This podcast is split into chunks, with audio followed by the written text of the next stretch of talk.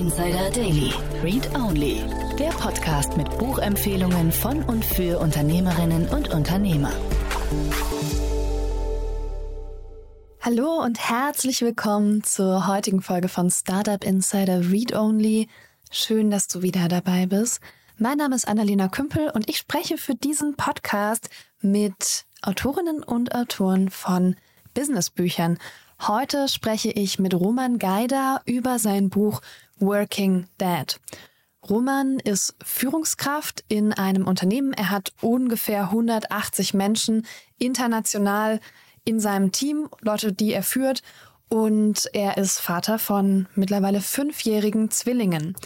Und Roman hat sich entschieden, ein aktiver Vater zu sein und in dieser Rolle auch wirklich zu Hause zu partizipieren. Und wie das mit Karriereaufbau zusammenpasst, wie er seine Familie organisiert, gemeinsam mit seiner Partnerin, wie er seine Arbeit so organisiert, dass Raum dafür ist, wirklich aktiv zu Hause zu sein. Darüber schreibt er im Buch und genau darüber sprechen wir auch im Podcast. Ich fand es war ein unglaublich spannendes Gespräch. Roman teilt unglaublich offen auch Dinge, die sehr privat sind und sehr persönlich. Mm, ich bin mir sicher, ihr nehmt was ganz Spannendes daraus mit. Lasst uns direkt reinstarten in das Gespräch mit Roman Geider. Startup Insider Daily. Read Only. Hallo Roman, herzlich willkommen zu Startup Insider Read Only. Wie geht's dir? Hi Annalena, mir geht's super und Dankeschön für die Einladung. Dir geht's super, das ist schön, sehr, sehr gut. Du bist arbeiten heute und nicht zu Hause, sehe ich in deinem Hintergrund. Ähm, wir sprechen über dein Buch Working Dad. Das heißt, du hast irgendwie zwei Rollen, die du zusammenbringst. Lass uns mal kurz anfangen mit der Frage, warum hast du dieses Buch geschrieben? Das ist eine spannende Frage. Das habe ich mich selber oft gefragt, während dem Prozess vor allem. Während Leute schreiben, fragen sich alle, warum mache ich das eigentlich? Du bist nicht alleine. Ja, Okay, das ist gut, dann, dann ist das schon mal nichts. Ähm, ähm, interessanterweise habe ich ja vor irgendwie 2019 das erste Mal darüber geschrieben, so ein bisschen, ähm, ähm, dass mich das beschäftigt, ähm, wie man das als Vater auch hinkriegen kann, Familie, und Beruf äh, irgendwie unter einen Hut zu kriegen und trotzdem irgendwie als, ähm, sag mal, motivierter äh, Führungskraft irgendwie im, im Job was zu erreichen. Aber ich wollte halt einfach beides. Und dann habe ich versucht, okay, ich hatte keine, keine Referenzen, auch keine Peers, so, wo ich das Gefühl hatte, ich könnte drüber reden. Also habe ich ab und zu mal bei LinkedIn einen Post geschrieben. Mhm. Und einer davon, der ist dann völlig, völlig explodiert, ähm, irgendwie Mitte 2019. Und ähm, daraufhin ähm, hat mich äh, der Marius Kosabe damals angesprochen, der auch jetzt ähm, äh, der Gründer des Working Dead Podcasts war. Mhm. Und mit dem habe ich dann angefangen als Co-Host äh, mit dem Benjamin Achenbach und den beiden dann diesen Working Dad Podcast jetzt seit zwei Jahren ähm, ähm, zu, zu veröffentlichen, äh, alle zwei Wochen am Montag. Und da war es dann so, dass dann daraufhin der Campus Verlag mich gefragt hat, ob ich zu dem Thema ein Buch schreiben möchte. Also ich hatte niemals vor, ein Buch zu schreiben. Ich hatte echt äh, schlechte Noten in, in Deutsch in der Realschule früher. Ähm, und ähm, wäre wär mir nie in den Sinn gekommen, aber da ich dann die, ähm, sagen wir mal, das Angebot hatte, da war ich dann opportunistisch, habe mir gedacht, so, mhm. hey, wenn ich schon darüber immer mal wieder poste und mir das Thema wichtig ist, vielleicht kann ich dem einen oder anderen mit den, sagen wir mal, den Reflexionen, die ich hatte zum Thema über die Jahre, äh, ein bisschen was mit auf den Weg gehen, vielleicht bevor ähm, die, die Jahre mit den Kindern vorbei sind. Mhm. Ja, vielleicht Glück, dass du gute LektorInnen hattest, wenn du so schlecht in Deutsch warst, dass das Buch was, was, was geworden ist.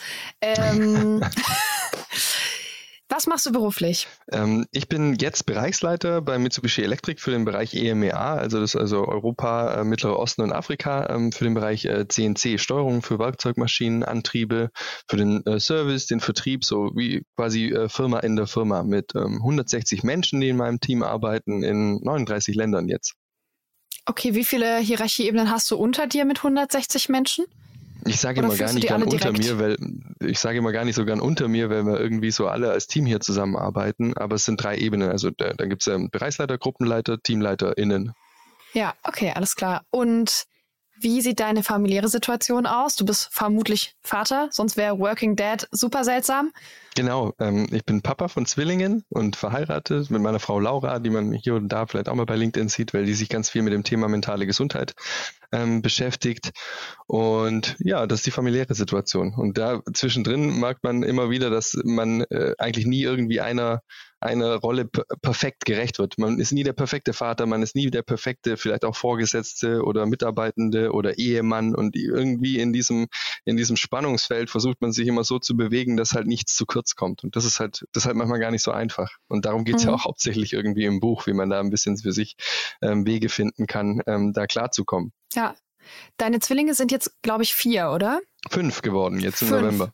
Okay, sie sind jetzt fünf. Das heißt, vor ungefähr fünf Jahren und neun bis zehn Monaten äh, kam, kam mal so ein wahrscheinlich positiver Schwangerschaftstest.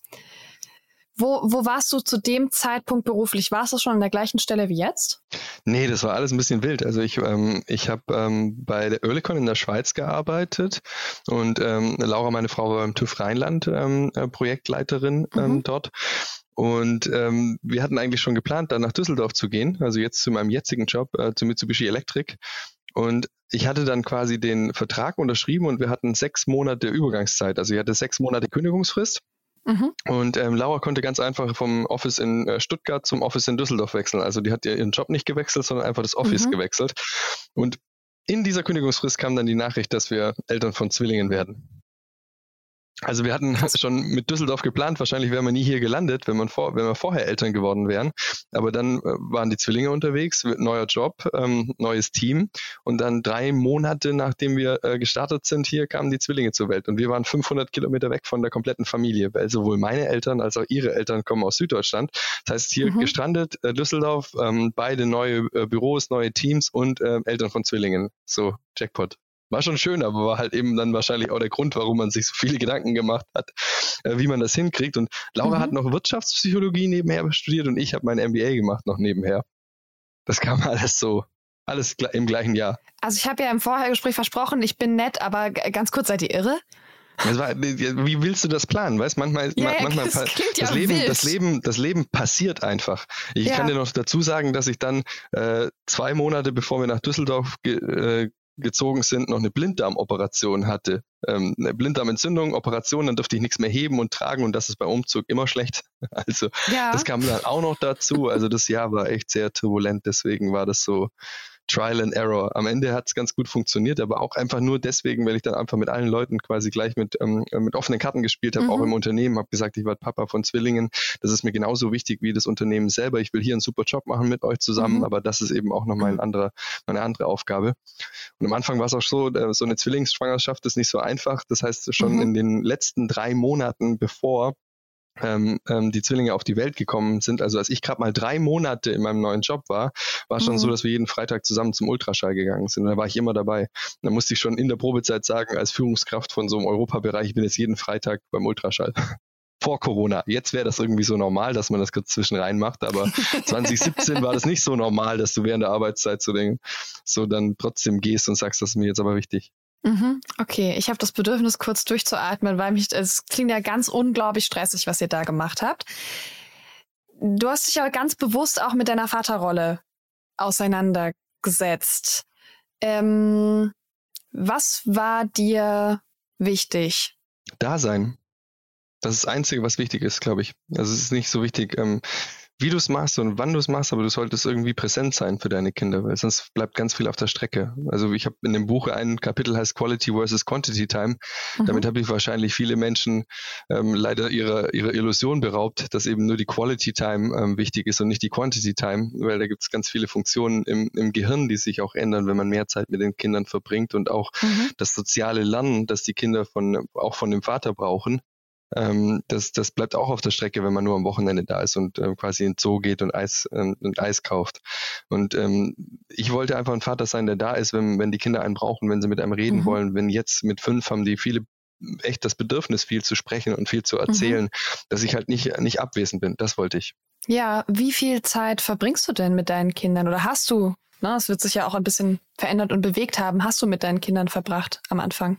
Ich weiß nicht, ob man den, das dann wirklich so, ich habe noch nie eine Stechuhr aufgestellt, ähm, wann, mhm. wann ich Zeit verbringe, wann nicht. Ich habe versucht, jede, jede mögliche Zeit ähm, mir zu nehmen, so dass äh, Laura ihr in ihrem Job ähm, erfolgreich sein kann, aber ich aber auch ähm, da sein kann, um das ein bisschen abzufedern. Das heißt, ich habe kein, ich habe auch keine 9-to-5 ähm, Arbeitszeiten. Ich bin hier und da auf Reisen, versuche das aber nachher dann wieder auch so auszugleichen, dass ich die Kinder dann in der Woche öfters vom Kindergarten abhole, wenn ich die Woche davor zum Beispiel nach äh, Japan fliegen musste. Aber wir legen uns eigentlich immer oder wir setzen uns immer am Sonntag zusammen hin, gucken uns den Kalender an für die nächsten ein, zwei, drei Wochen mhm. gucken, dass die Termine nicht übereinander liegen. Da, wo sie übereinander liegen, dann weiß ich, wann ich die Kinder abholen kann, wann ich die, ähm, wann ich sie morgens bringe, zum Beispiel an welchen Tagen und mhm. so, dass es halt dann über den Monat verteilt ungefähr gerecht aufgeteilt ist. Wir gucken zum Beispiel nicht irgendwie hier komplett 50-50, weil zum Beispiel als Laura vor zwei Jahren sich selbstständig gemacht hat, ähm, da, ich glaube, da habe ich 70-30 gemacht. Das war ziemlich in der Corona-Zeit, weil sie dann auch gemerkt hat, dass die mentale Gesundheit von Mitarbeitenden viel wichtiger ist als der Apfel in der Kantine und dann wollte sie einfach kein klassisches BGM mehr machen. Ist ja mhm. auch logisch, haben aber trotzdem noch viele nicht verstanden, glaube ich. Ähm, und für mich war es dann halt wichtig, sie dabei zu unterstützen. Und dadurch, dass gerade sowieso quasi durch Corona jeder im Homeoffice war, war es für mich wichtig, dass ich quasi ähm, Performance und nicht die äh, Zeit im Büro messe. Das heißt, meine Performance im, fürs Unternehmen ist genau gleich ähm, gut geblieben und trotzdem habe hab ich gelernt, zum Beispiel, wie ich flexibel Zeiten einschieben kann, um mich um die Kinder zu kümmern, um da zu sein. Aber ich könnte jetzt nicht sagen 3,78 Stunden oder, oder wenn mhm. du das meinst. Nee, wahrscheinlich ist es schwer, das so zu messen, aber ich habe vor kurzem ein Panel moderiert zur Vereinbarkeit von Familie und Selbstständigkeit. Und äh, da saßen auch äh, unter anderem drei Väter auf dem Panel und im Großen und Ganzen war halt trotzdem die Lösung, ja, ich bin halt nach Feierabend da, weil ich bin der Hauptfinanzier äh, meiner Familie, was ein legitimes Modell ist, aber es ist auch ein bisschen das Standardmodell und die Art von, von Dasein, die halt so die klassische kapitalistische Arbeitszeit uns übrig lässt. Und wenn ich dich richtig verstanden habe, war es ja genau das, wo du gesagt hast, es reicht mir eigentlich nicht. Ich weiß nicht, wenn du guckst, dass wir Betreuungszeit haben von halb neun morgens bis um 16 Uhr, dann kriegt mhm. man da eigentlich schon so ziemlich einen Arbeitstag rein. Also ich bin halt mehr auch ähm, für, will nicht sagen, dass ich ein super Durchoptimierer bin, aber ich bin schon, ähm, sagen wir mal, effizienzgetrieben äh, und nicht nur mit meiner Zeit gehe ich nicht inflationär um. Zum Beispiel, wir haben eine Meeting-Guideline bei uns im Unternehmen mit allen, mit allen Führungskräften entwickelt, wo wir zum Beispiel sagen, Meetings dürfen nur noch 20 bis 50 Minuten gehen. Es muss eine klare Agenda sein. Ähm, wenn man nicht zum, ähm, zum, zum ähm, Meeting beitragen kann und auch einen selber nicht betrifft, dann darf man ablehnen zum Beispiel. Das nimmt schon mal hunderte von Stunden aus der Organisation raus, wo Menschen mehr Vereinbarkeit leben können. Und mhm. wenn es dann Tage gibt, wo ich das aber in sieben Stunden schaffe und dann die Kinder abholen gehe, dann muss ich nicht weniger arbeiten. Also ich habe ein Kapitel geschrieben, das heißt ähm, nicht weniger arbeiten, sondern anders. Mhm. Und da darauf habe ich mich darin habe ich mich darauf fokussiert, dass wir im Unternehmen so viel Zeit vergeuden. Also wo Menschen Überstunden machen müssen mit so viel ja, zum Teil Blödsinn. Also drei Stunden Meetings, wo es auch eine halbe Stunde täte. Wenn nur keine klare Agenda da ist und alle nur ähm, quasi drumherum reden. Dann gibt es mhm. sowas wie ähm, Cost of Contact Switching. Ich weiß nicht, ob dir das, das was sagt. Wenn du aus deiner Tätigkeit rausgehst und dann in eine andere rein, dann brauchst mhm. du 15 Minuten, um dich wieder einzuarbeiten. Genauso wieder äh, kommst du aus einem äh, Meeting raus und wieder in deine normale Fokuszeit rein, brauchst du wieder 15 Minuten.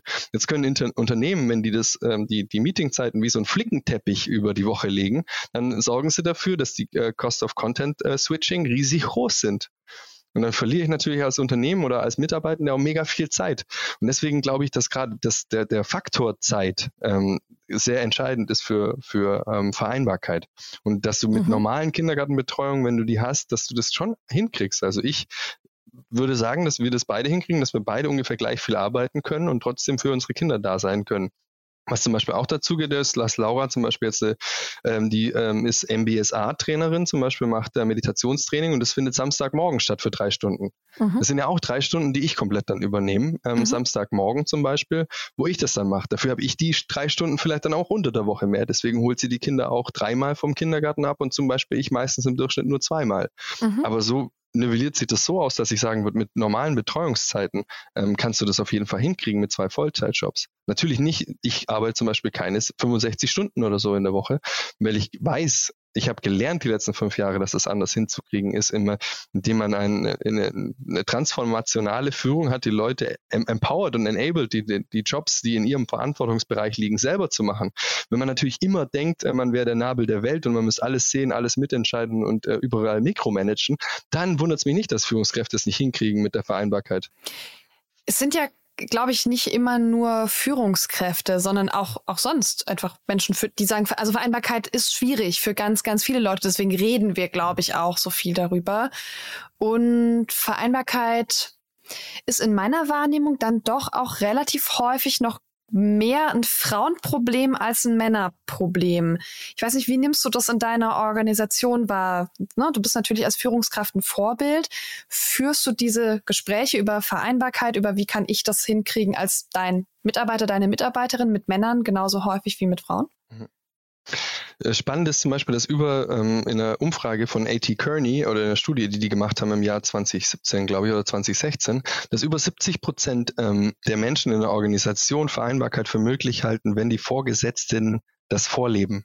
Und vorleben mhm. nicht im Sinne, ja klar kannst du nach Hause gehen, deine Kinder abholen, sondern es selber tun. Also mhm. wirklich vorleben und nicht nur sagen, ist in Ordnung, wenn du es machst. Ja. Weil das ist ja auch so, so unterschwellig, okay, wenn du mal mhm. so eine Position haben willst wie ich, dann mach das nicht. Das ist ja mhm. auch, der, was da mitschwingt. Also es wirklich ja. selber auch machen. Und nur 10 bis 15 Prozent halten Vereinbarkeit für möglich in der Organisation, wenn der Vorgesetzte oder die Vorgesetzte das eben nicht vorleben. Und ich versuche dann proaktiv auf die Menschen zuzugehen, damit sie sich trauen, das Thema auch ähm, ähm, sagen wir mal, bei mir anzubringen. Da ich meine Vorstellung damals im Unternehmen schon so gemacht habe, dass ich gleich gesagt habe, dass ich Vater von Zwillingen werde mhm. und da auch viel tun muss, weil wir als Familie hier allein sind quasi in, in, in Düsseldorf, hat jeder auch schon ne, quasi wusste, da ist eine, sagen wir mal, eine, eine psychologische Sicherheit, ähm, wie Amy Edmondson das sagen wird, da, um mit mir über das Thema zu sprechen. Also ich muss als Vorgesetzter dann quasi auch die Tür zu dem Thema aufmachen, damit die Leute mit mir sprechen können. Und ich führe die Unterhaltung genauso mit Frauen, genauso wie mit Männern und versuche dann auch gleich zum Beispiel in einen Entwicklungsplan oder Beförderungen so einzubauen, dass die Elternzeit keine Rolle spielt und auch keine Angst macht. Das ist mhm. jetzt ein halbes Jahr, ein Jahr, eineinhalb Jahre, dass das nicht an der, an der, nicht daran zweifeln lässt, ein engagierter Mitarbeiter oder eine engagierte Mitarbeiterin zu sein, bauen wir die in die, ähm, in die Entwicklungspläne direkt mit ein. Dass wir, dass jemand weiß, okay, wenn ich zurückkomme, dann werde ich entweder gleich wieder gefördert oder kriegt die ähm, B-Förderung dann trotzdem, weil mhm. das nichts ausmacht, wenn ich in Elternzeit gehe. Und dann ist auch die Angst weg. Das andere Positive ist, dass man natürlich viel früher von den Vätern Bescheid kriegt, ähm, dass die Väter werden und Elternzeit nehmen wollen. Mhm. Weil wenn ähm, Führungskräfte äh, mit dem Thema nicht sehr offen umgehen, dann kriegen sie meistens eher äh, sieben Wochen vorher, also mit der mit der Frist, äh, mit der Beantragungsfrist der Elternzeit von den Mitarbeitern, die Väter werden Bescheid, hey, ich nehme Elternzeit, weil die natürlich dann nur sieben Wochen aushalten müssen, dass der Chef das nicht so toll findet oder die Chefin. Mhm. Hingegen, wenn man damit offen umgeht, kriegt man sechs Monate vorher im besten Fall, quasi wenn die, wenn gerade die Schwangerschaft so offiziell wird bei Freunden und Familie, kriege ich zum Beispiel von Vätern oft mit, hey, ich werde Papa, voll toll. Dann habe ich sechs Monate Zeit zum Planen und mhm. kann mit den Teams planen, kann Workshop machen, kann Arbeiten aufteilen, kann, dann ist auch ein Jahr gar kein Problem in dem Moment, wo ich das nicht mache, kriege ich eine selbsterfüllende Prophezeiung. Die Führungskraft sagt, Elternzeit ist Mist, das äh, ist schlecht für die Kunden, schlecht für unsere Teams, andere müssen das ausbaden und die kriegen dann sieben Wochen vorher den Antrag und kriegen dann mhm. genau das, was sie wollen. Habe ich doch gesagt, ist Mist. Also es ja. ist so ein bisschen. Okay, das heißt, du sagst, dadurch, dass du das vorlebst und es auch proaktiv ansprichst bei deinen Mitarbeitenden, ähm, kannst du das mit Männern und Frauen gleichermaßen besprechen und äh, als, als Vorbild, als Führungskraft, die irgendwie ganz viel sich mit der Vaterrolle beschäftigt, ziehst du auch so ein bisschen Männer nach in deinem Unternehmen, die das ebenfalls tun, weil Vereinbarkeit im beruflichen Kontext eh schon ein Thema ist? Ich hoffe es. Also ich würde nicht sagen, ich, ich, bin da jetzt ein Vorbild, aber ich versuche mich so zu verhalten, wie ich selber gerne mir wünschen würde von meinen Vorgesetzten. Und wenn ich dann damit ein Vorbild bin, dann freut mich das. Aber ja, das, das funktioniert ganz gut. Das nehmen jede, alle, alle Väter in Führungspositionen, die wir jetzt ja. hatten, die haben in den letzten, glaube ich, zwei Jahren fünf, Elter, äh, fünf Väter in Führungspositionen Elternzeit genommen. Eine andere Sache, äh, die du vorhin über viele verschiedene Beispiele ähm, gesagt hast, ist, dass du einfach deine Arbeit sehr stark optimierst ne? und dass du dafür sorgst, dass du deine Arbeit in möglichst kurzer Zeit sehr effizient geschafft bekommst, sodass du keine 60, 65 Stunden Woche machen muss.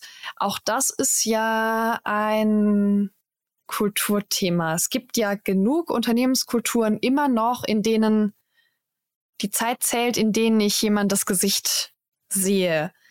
Ich weiß nicht, ob du dich da vielleicht auch im Podcast schon mal mit Leuten ausgetauscht hast. Ähm, mh, mm, wie, wie mache ich das, wenn ich in so einer Präsenzkultur arbeite?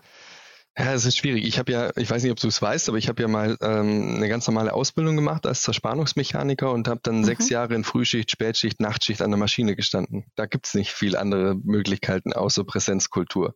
Ja. Und, und die, diese Jobs muss man natürlich auch mit betrachten. Die haben natürlich andere Vorteile nachher mit äh, vielleicht nicht so viel Erreichbarkeit mit dem Mobiltelefon und E-Mails dann zu Hause, aber mhm. solche Jobs gibt's auch oder Ärzte zum Beispiel.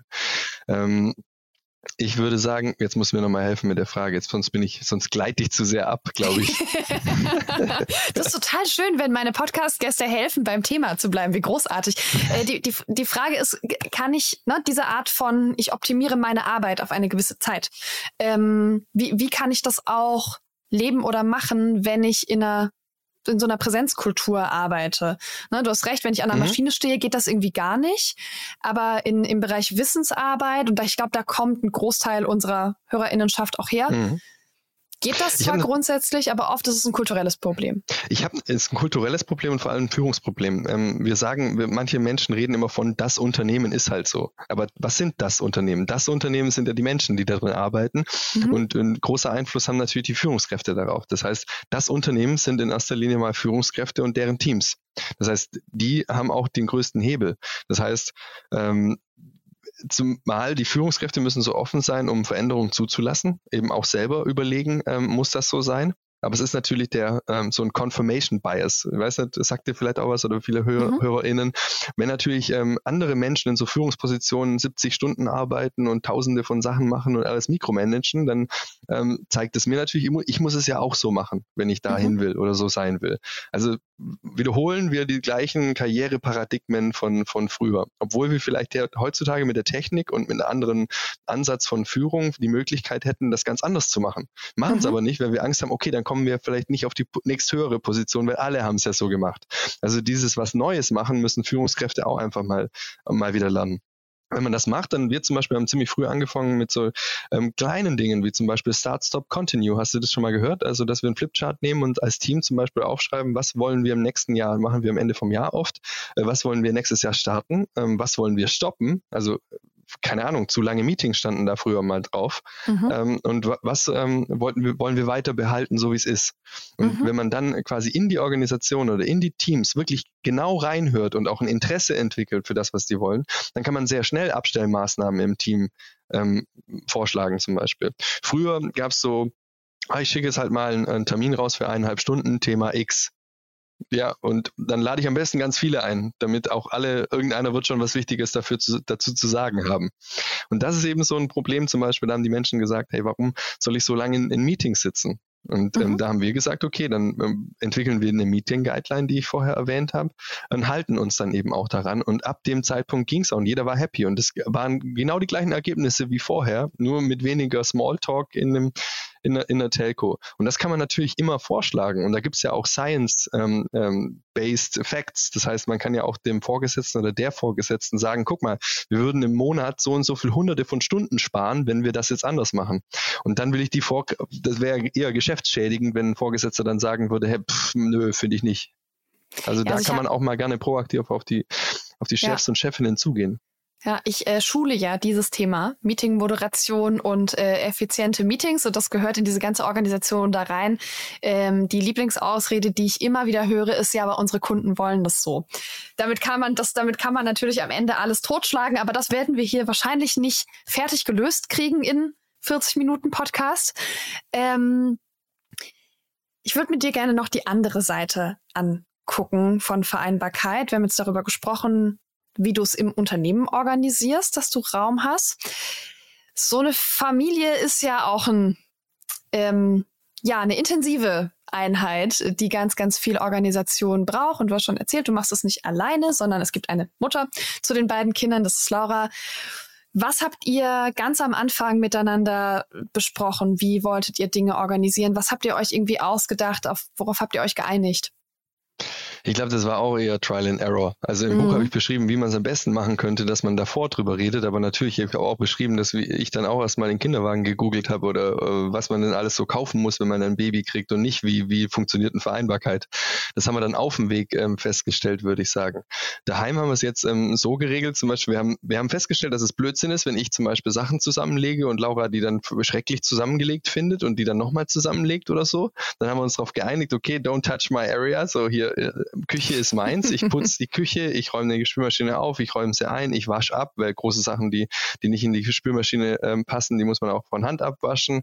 Ähm, ich kaufe ein, ich, den ganzen äh, Kühlschrank bin ich zuständig und das macht ist mein Reich. Und sie lässt auch stehen. Also das heißt, wenn, wenn ich mal nicht da wäre oder so und ähm, sie räumt dann entweder räumt es in, wenn die Waschmaschine voll ist, dann räumt es einfach ins Waschbecken. Also legt das einfach hin. So wie ich zum Beispiel dann Wäsche, die ich nicht irgendwie in die Wäscherei bringen kann, wie Hemden oder so, in den Wäschekorb werfe. Und da haben wir drauf, uns drauf geeinigt, okay, das ist dein mhm. Ding, das machst du und ich mache die andere Seite komplett. damit es halt eben ähm, fair bleibt und nicht sie so in einer Art von Retraditionalisierung dann auf einmal anfängt, ah, jetzt war der, war das Spülbecken doch voll, jetzt räume ich doch die Spülmaschine aus. Dann, dann, dann haben wir auch immer eine Diskussion, weil ich sage, lass das bitte, das ist alles meins. Und wenn wenn ich es morgens um 6 Uhr mache oder abends um 22 Uhr, aber das ist meins. Also ich mhm. muss dann manchmal auch ähm, wir müssen beide uns da immer wieder fokussieren, okay, das wollen wir so und das machen wir so und ziehen es dann auch durch.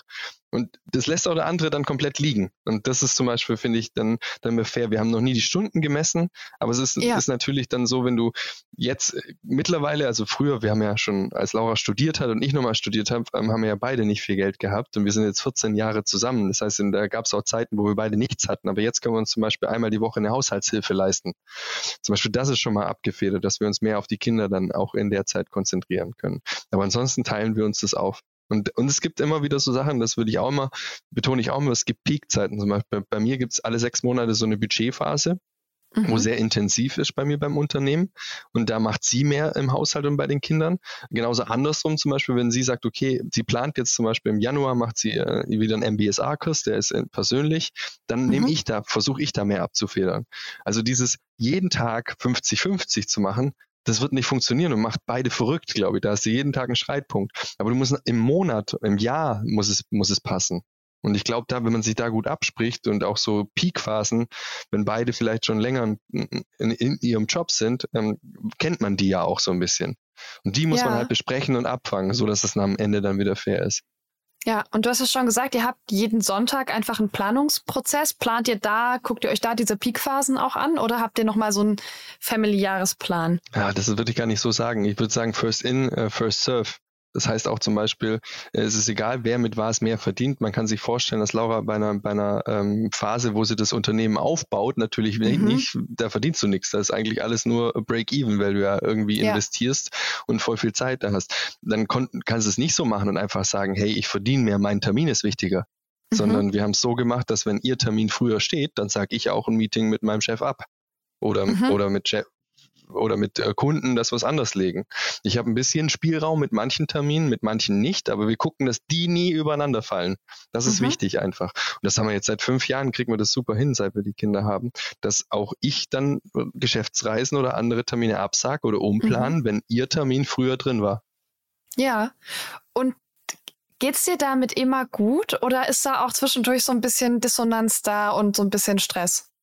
Ja, natürlich das, ist da Stress da, das wäre Horror. Also das manchmal, äh, man, ja, du klingst so unglaublich entspannt. Ich wollte mal kurz diese Illusion rausholen, dass das alles so komplett relaxed ist. Ja, es gibt Tage, da, da, da liege ich da und heul fast, weil es irgendwie nicht funktioniert. Weil, weil mhm. ich einfach nicht beide, weil ich das Gefühl habe, ich bin in beidem nicht gut. Weder, dass ich an, an dem Tag vielleicht ein mhm. guter Vorgesetzter bin, noch ein guter Vater, noch ein guter Ehemann. Es gibt Tage, die sind schrecklich, aber mhm. äh, und äh, du kannst es halt ein bisschen selber steuern. Ich habe ja vorher auch schon gesagt, ein, zum Beispiel, ich schaffe es nicht anders, Sport zu machen für mich, den ich auch für mich brauche als Ausgleich, als 6 Uhr morgens. Aber ich hasse Aufstehen. Ich hasse Aufstehen. Das ist schrecklich. Echt? Aber ich, ich stehe trotzdem um 5.40 Uhr auf und gehe von 6 bis 7 zum Sport, jeden, mindestens jeden zweiten Tag. Und mhm. da schlafen alle. Aber Was ich würde nicht. Sport?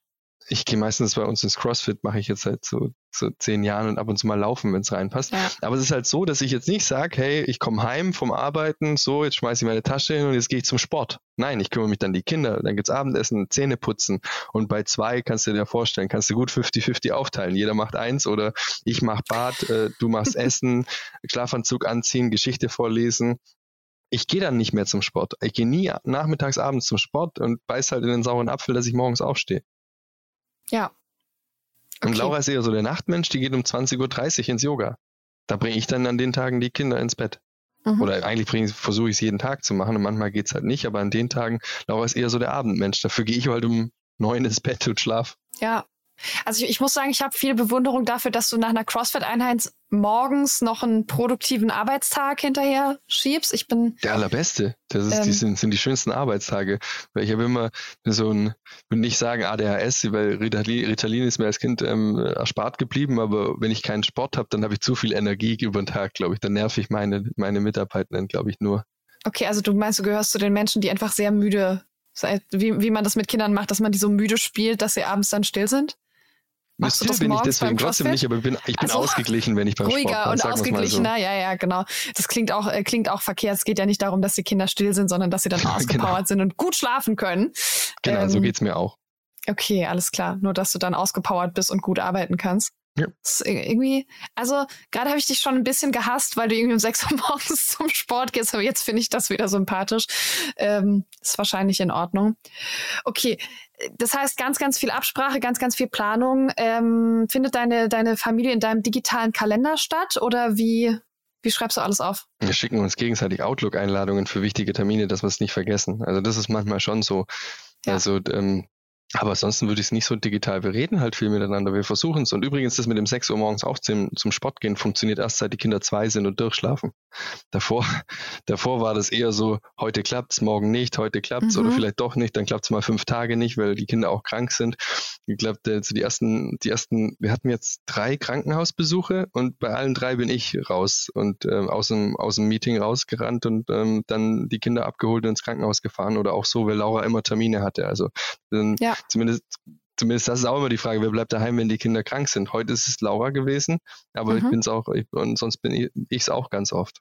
Ja, und das funktioniert gut, also dass du sagst, meine Kinder sind krank und alle sagen, ah ja, okay, die Kinder sind krank, Papa, bleib, Papa bleibt daheim. Bei mir mittlerweile schon, weil das ja. ist immer so, wie du anfängst, so, so mhm. nimmt man mhm. dich auch wahr. Wenn du natürlich immer nur als Karrierist, als Kar Karrierist wahrgenommen wirst und ähm, nie das Thema Familie mal in, in, auch im, im geschäftlichen Kontext erwähnst, dann würde das die Leute wundern. Aber es, ich habe dir vorher erklärt, wie ich zum Beispiel im Unternehmen gestartet bin. Da wundert ja. sich keiner, wenn ich bei sowas nach Hause gehe. Das Gute ist, die andere, jeder andere kann das auch machen. Und die Welt geht nicht unter, wenn ich mal einen Tag oder zwei äh, für meine Kinder da bin oder ins Krankenhaus gehe. Jeder versteht das. Eigentlich. Ja. Man muss sich nur trauen, glaube ich, auch als Vater. Vielleicht rede ich jetzt auch deswegen so, weil es bei uns jetzt seit fünf Jahren so normal ist, dass das jeder tut, wenn es mhm. so ist. Und dann fühlt es sich nicht mehr komisch an. Ja, das heißt, wenn man als, als Vater in einem Unternehmen oder in einem Umfeld noch arbeitet, in dem das doch eher noch ein Frauenthema ist, und wir leben in einer Gesellschaft, in dem das doch eher noch ein Frauenthema ist. Kranke Kinder sind tendenziell ein Mama-Problem. Ähm, also Problem, eine Mama-Herausforderung. Das müssen dann halt Mütter regeln und es wird ganz, ganz oft immer noch so gehandhabt. So nehme ich das im Arbeitsumfeld, in Arbeitskontexten wahr. Äh, dann ist man halt irgendwie Pionier und muss Leute daran gewöhnen, dass Männer auch aufstehen und sagen, hallo, ich habe kranke Kinder, tschüss dann, bin weg. Absolut. Spannend ist aber auch zum Beispiel die Frage, was ich öfters mal gefragt wird, ja, wie machen das denn kleine Unternehmen, wenn dann die Väter weggehen und wie, und wenn die dann Elternzeit nehmen, dann, dann stelle ich immer die Frage, was machst du denn mit, mit den Müttern? Äh, nicht, äh, nicht befördern. Na ja, oder sagen, ja, da ist das halt so. Das ist auch ein toller Spruch. Ja, da ist das halt so. Ja, und Vater so. werden ist dann nicht einfach so, oder? Ja. Also da geht dann meistens die Luft aus. Und mit das Gute ist an dem Buch, dass ähm, ich habe es zwar öfters mal mittendrin bereut, weil es so anstrengend war, so ein ganzes Buch allein zu schreiben, aber mhm. ähm, argumentativ kann mir mittlerweile keiner mehr was sagen, warum aktive Väter nicht auch na, nicht auch das Gleiche machen sollten, was die Mütter die, die letzten Jahrzehnte oder Jahrhunderte gemacht haben. Ja, habe ich schon gemerkt. Du kannst auf Fragen auch sehr schnell mit Studien um dich werfen. Das ist alles, äh, ist alles gut, gut recherchiert ja. hier. Das ist aber doch toll für die Väter und für die Mütter, weil ich glaube ganz ja. fest daran, dass ähm, äh, Frauen in Vorstände gehören, aber Väter auch aktiv ähm, von der Gesellschaft akzeptiert äh, sich um ihre Kinder kümmern dürfen. Weil ohne Frauen in Vorständen gibt es auch keine, oder andersrum, ohne Väter, die aktiv sich um die Kinder kümmern, gibt es auch keine Frauen in Vorstände und andersrum. Oder ausschließlich kinderlose Frauen, was irgendwie auch. Schrecklich, ja. Also ja, das, das ja, ist ja irgendwie auch natürlich, wenn, wenn, du, wenn du dich möchte. komplett. Nee, nee, aber wenn du dich entscheiden musst zwischen, naja, ich kann halt entweder eine Karriere machen oder ich mache die Sache mit diesen Kindern. Das ist nix. Nee, ähm, das ist ähm, total traurig. Aber als aktiver Vater hast du die gleiche Entscheidung. Dann musst du dich auch entscheiden, ja. ob du das so willst oder nicht. Ja, aber ich glaube, man muss sich immer noch ähm, stärker entscheiden, ein aktiver Vater zu sein, als eine aktive Mutter zu sein.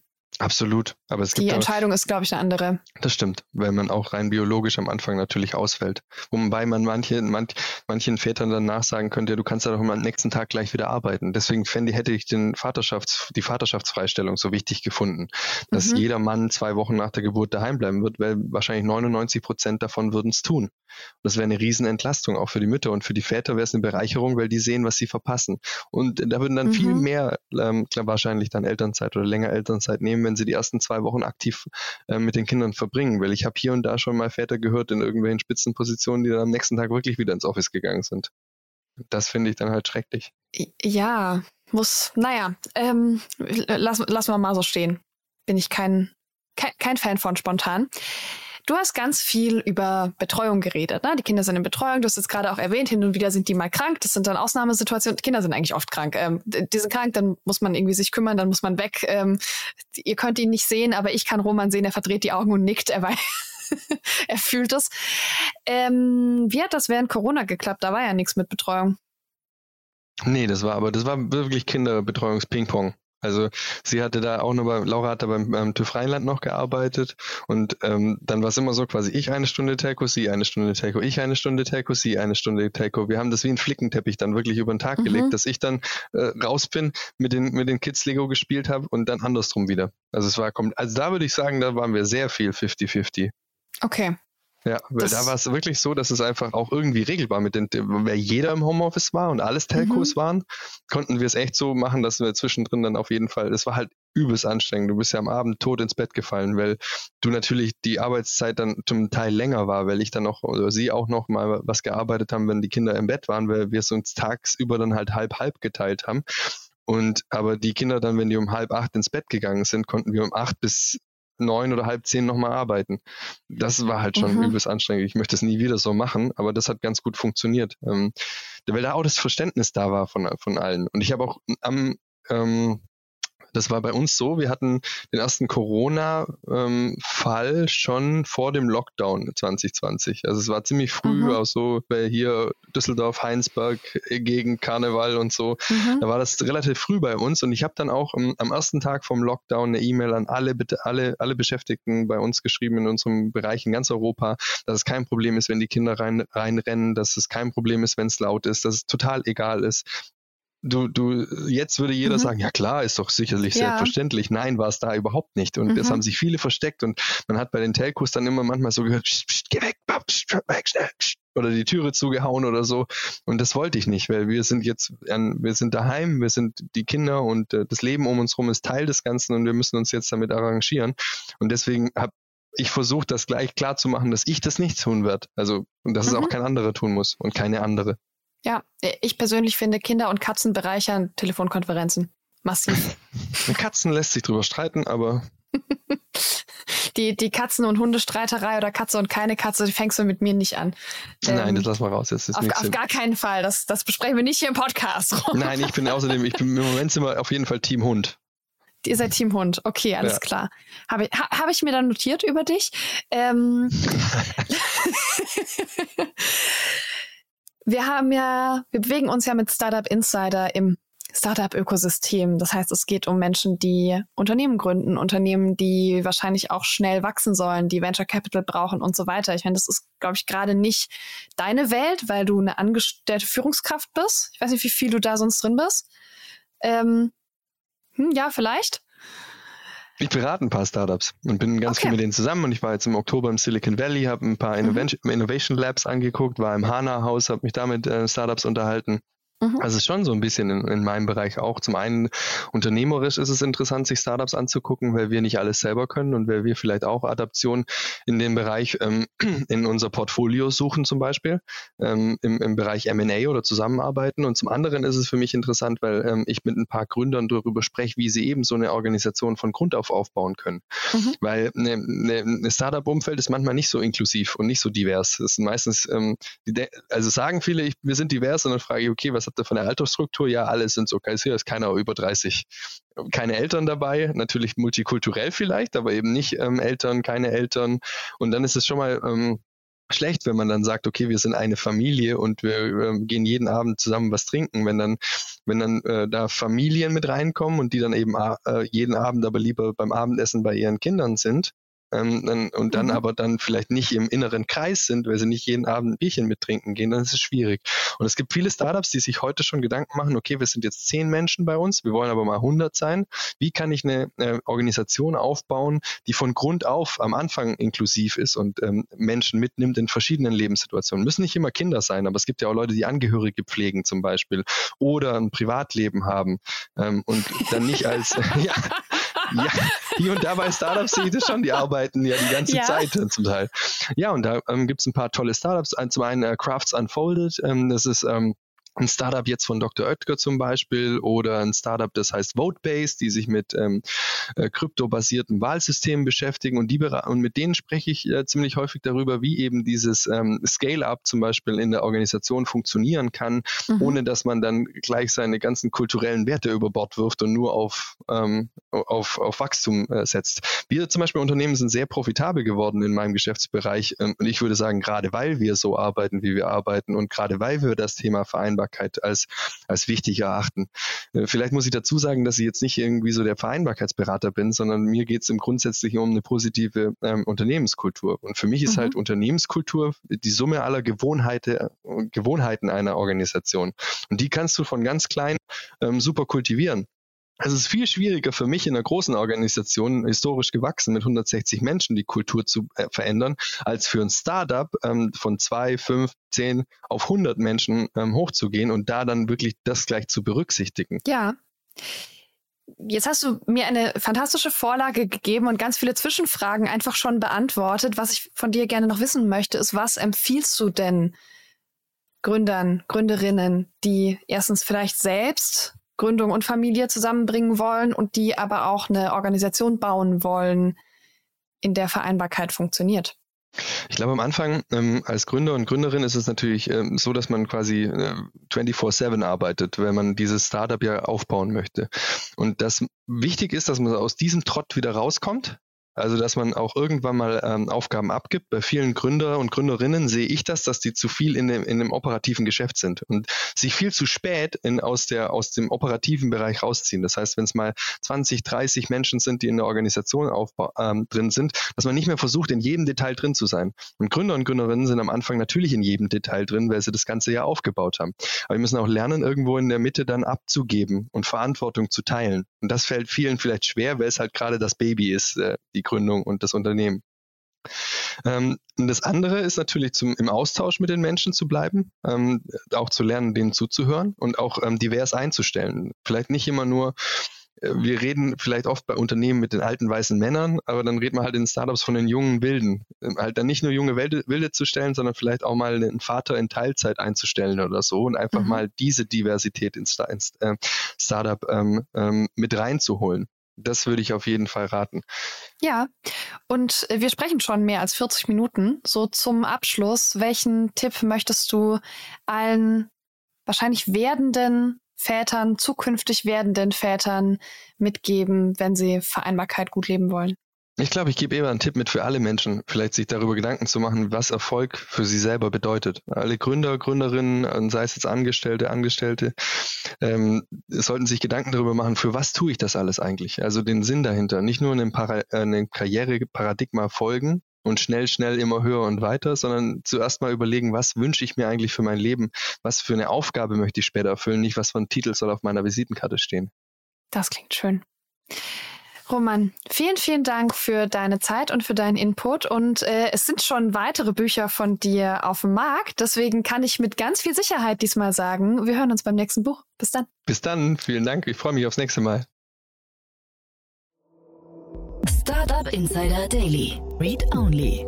Der Podcast mit Buchempfehlungen von und für Unternehmerinnen und Unternehmer. Das war das Interview mit Roman.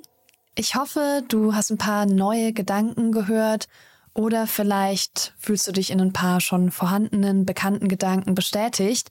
Ich hatte auf jeden Fall große Freude daran, mit Roman über sein Buch und über seine Arbeit und seine Vaterrolle zu sprechen.